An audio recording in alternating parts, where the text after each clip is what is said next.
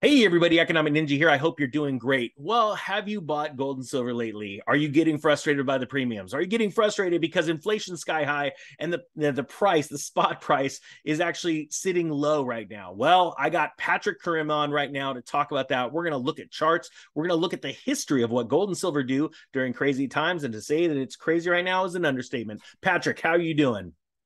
Hi, Ninja. It's fun to be back with you. Awesome. You know what? I come in like all like pumped up, and you're like, Hey Ninja.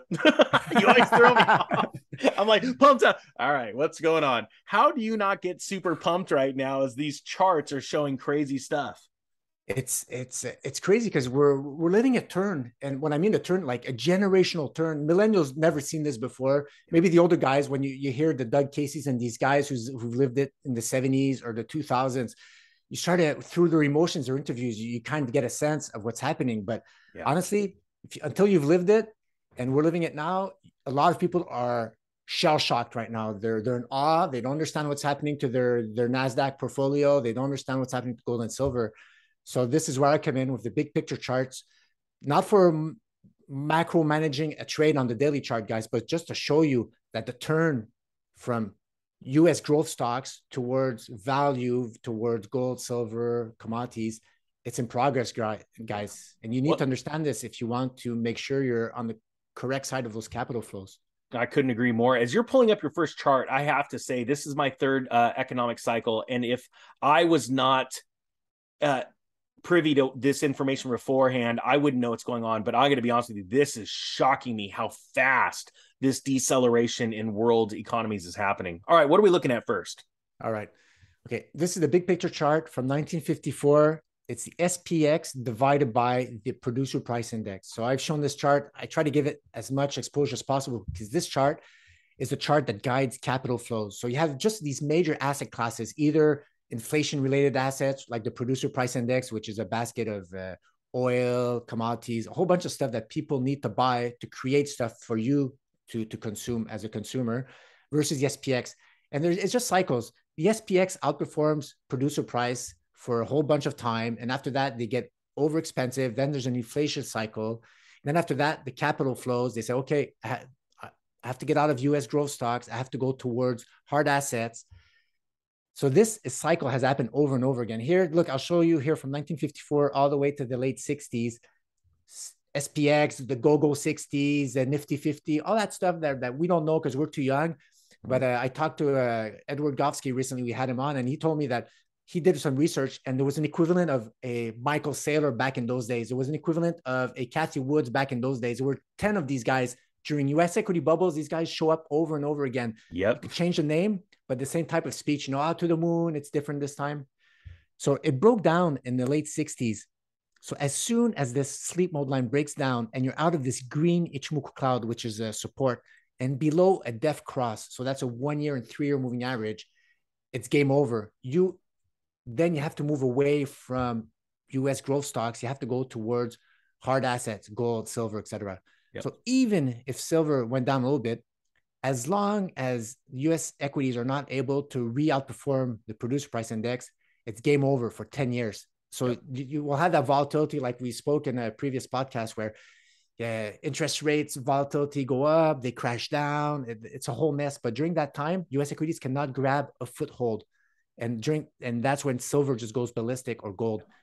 I'll bring your attention just to the the beautiful 1980s 84 to 2000 run for us equities the best like the best run they, they've practically had. Yep. As soon as they close below the cloud below the sleep mode line below the one and three year moving average it's sayonara. And after that that's where silver bottomed. And yes there's volatility but it just rockets up. And then after that I'll bring your attention to today if the month closes right where it is right now, SPX will have a monthly close below the cloud. And this signal has only happened four times before, or maybe two. You could add two other times if uh, you go back all the way to the 1930 crash. And this comes in twos. So this is the first leg down of a precious metals bull era and a bear and a US equities bear era. That's the first time. And yep. it's going to go down. There'll be reflation in U.S. equities. They won't be able to outperform uh, uh, uh, gold or silver, but they'll still look good, right? They'll, they'll catch up. They'll go back up. Yep. But after that, they'll get the rug pull, and then you'll have a 2008 type of crash maybe in three, four, five years. So this is just the start. Uh, yeah, I'd be shocked if it was three to four years, but I want to explain to people when they're looking at that, those silver prices again, this isn't a tomorrow or next month play. Oh. This is a long play, but when you're looking at these these moves that this makes over time, it is absolutely insane. And I can't imagine another move like we saw in the early 80s and look at what happens to physical premiums on coins or bars. That would be insane. Yeah, well, when the when the price if the price is uh, goes down too low the premiums go up because there's like uh, it refuses to go down. And also if the price goes up premiums can also go up because after that there's demand uh, pushing it upwards right? Exactly. And that's so, even happening right now. Just when the queen died we saw uh, anything with her coin her face on it, it exploded in price. You're going what? You could have bought it for years decades before that. And now people are racing to it. And it shows the irrational style of the human mind when all of a sudden they think something's in short supply. And to say silver's in short supply, butting up against a chart like this is absolutely amazing. What else do you have to show us? All right, let me. See. Okay, this this um, let me see if this is the best one for you guys. Okay, yeah, I'll show you this, guys. This is to, is a zoom in on the turns. So, like I showed you the produce the SPX breaking down versus the producer price index. I want to show people on um, this is the daily chart. I, am showing you here the turn from the 1999 all the way to 2002, how that turned. Okay. Here I have gold. The top line is gold divided by SPX. So it's gold performance versus SPX. And you'll see the strength here. So even if gold is going down in the 2000s, when the US equities are crashing yep. and they're dragging gold down, just a little like what's happening today, silver, gold are getting dragged down. This is what happened. US equities are crashing. The bottom line, gold goes down, gold goes down, new lows here. But look what was happening relatively to the SPX. Gold was doing new highs. I've been tracking this daily on uh, on Twitter, showing that even if gold is going down, it's going US down less. Going, they're going down less. It's bullish divergence. Yes. If you combine that with the fact that the the SPX has broken down or breaking down versus producer price index, gold is showing relative strength. And this happened in the previous bottoms, and people don't believe it. Oh, gold, that asset class. This is the stuff we used to hear in 2000, the, the brown bottom when UK sold all their gold, when Canada sold all their gold. Uh, gold's a paperweight. This is yep. type of stuff we're starting to hear right now. But me, I'm seeing the relative performance versus SPX. So the capital flows or outflows from those two or leaving more SPX than gold, which is a very bullish sign. Well, and, and, and something I'd like to add to it, you know, people uh, they they count out gold all the time, and during an absolute collapse or crash in the market or a reset, for lack of better terms, you're looking for something that holds as much purchasing power as possible to be able to take that and put it back into the worst performing assets that you know still have value.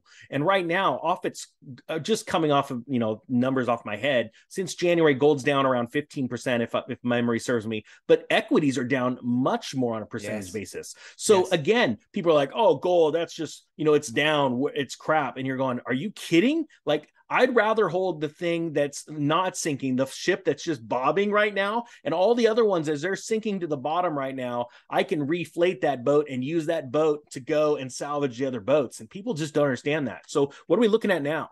Well, okay, that was the daily chart I showed you in 2000. But just to your point, this is today the one hour chart, super fast. I started tracking this chart here. It was uh, this was gold getting destroyed by SPX. So this is gold divided by SPX. It was getting demolished. But something happened here. It bottomed in August of 22. I spotted this breakout here on the one hour chart. I said, okay, I'll start tracking it. Mm-hmm. And then it just did its thing. And I'm having fun every day doing some uh, some TA on the smaller time frames.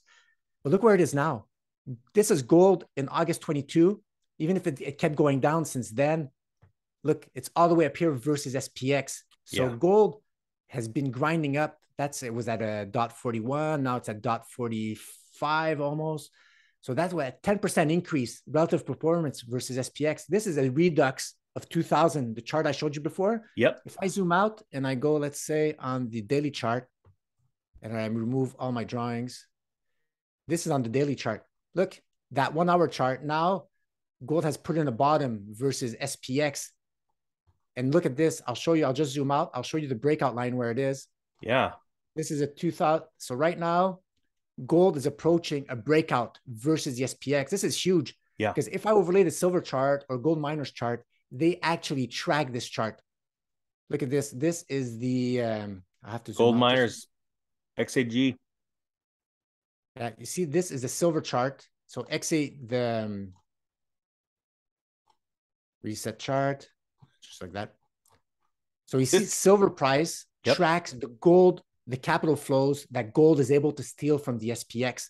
So once gold breaks out versus the SPX, and here's from the 2011 highs, once gold breaks out above here, there's a high, high probability chance that silver will be going ballistic and and and wow. pricing in those capital flows. Oh boy, gold's outperforming silver, uh, SPX.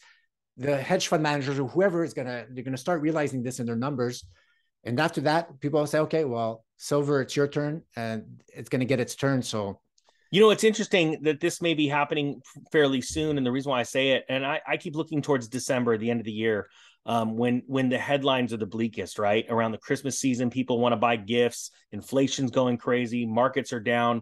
But when we're talking about silver breaking out, I think that something's very important that when silver goes, it's almost like the world's changed. Like what happened in 2010 like people don't expect silver to move but when it moves it's so violent it makes the headlines. And i could see that like you said a violent or a, a, a, very big breakout. I could see that really taking over headlines especially in this day and age where we're having literally the lbma drained and the comex drained. I've never seen in history where you could just go buy a comex thousand ounce bar online and they'll just sell it to you and ship it to you this this is a okay guys this is the bigger bigger pattern in play. From i think from 1980 all the way to today this could be a double bottom.